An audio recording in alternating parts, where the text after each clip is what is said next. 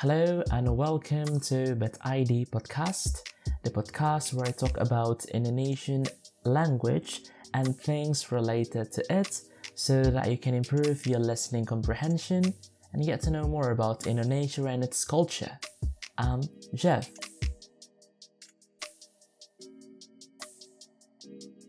It's the episode number 31 of this podcast. Today I'm gonna be telling you about four daily Indonesian idioms. But before we jump into it, you can always read the transcript of this podcast by clicking the link down below. Okay, let's start.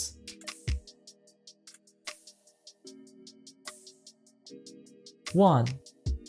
Kambing hitam Kambing hitam literally means black goat. You can use this idiom for someone who is not guilty but is accused of being guilty. So, what do I mean? Let's say that I had broken down one of my mother's favorite plates. It's really serious, you see? So, because I didn't want my mother to become mad at me, I told my mother that my brother who had broken down her plate. So I made my brother a kambing hitam or a black goat here. 2. Hidung belang. Hidung belang literally means stripped nose, like the color of a zebra. Can you guess what's the meaning of this idiom? I bet you can't, since the meaning doesn't have any link with stripped color or a zebra. So you can use this idiom normally for a man. For example, if a married man are seducing or flirting with girls with some seductive lines, then this man is hidung belang or a stripped nose man. 3. Besar mulut. Besar mulut literally means big mouth. So you can guess what does this idiom mean?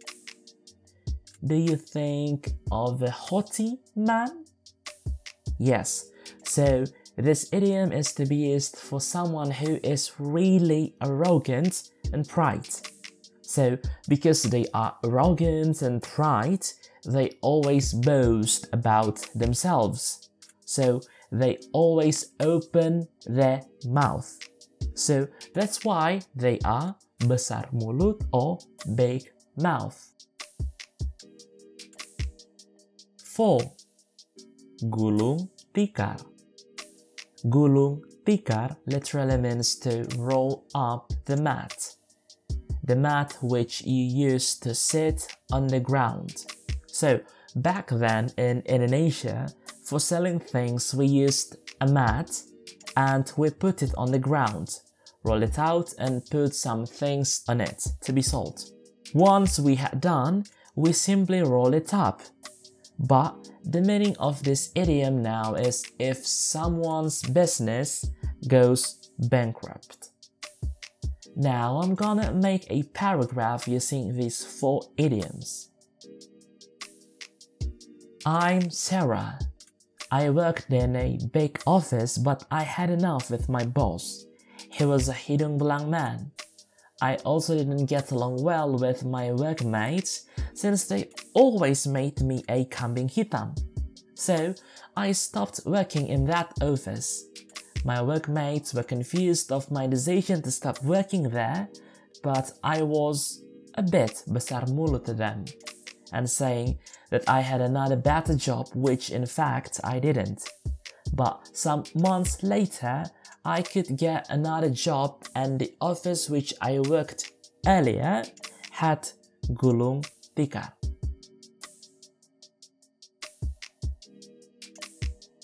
That's a very weight paragraph. Still, I hope you understand how you can use these four idioms. What do you think? Let me know. Leave your comments down below wherever you're listening to this podcast. If you'd like to book an online one-on-one Indonesian lesson with me, you can do that now. Just click the link down below. Sampai jumpa.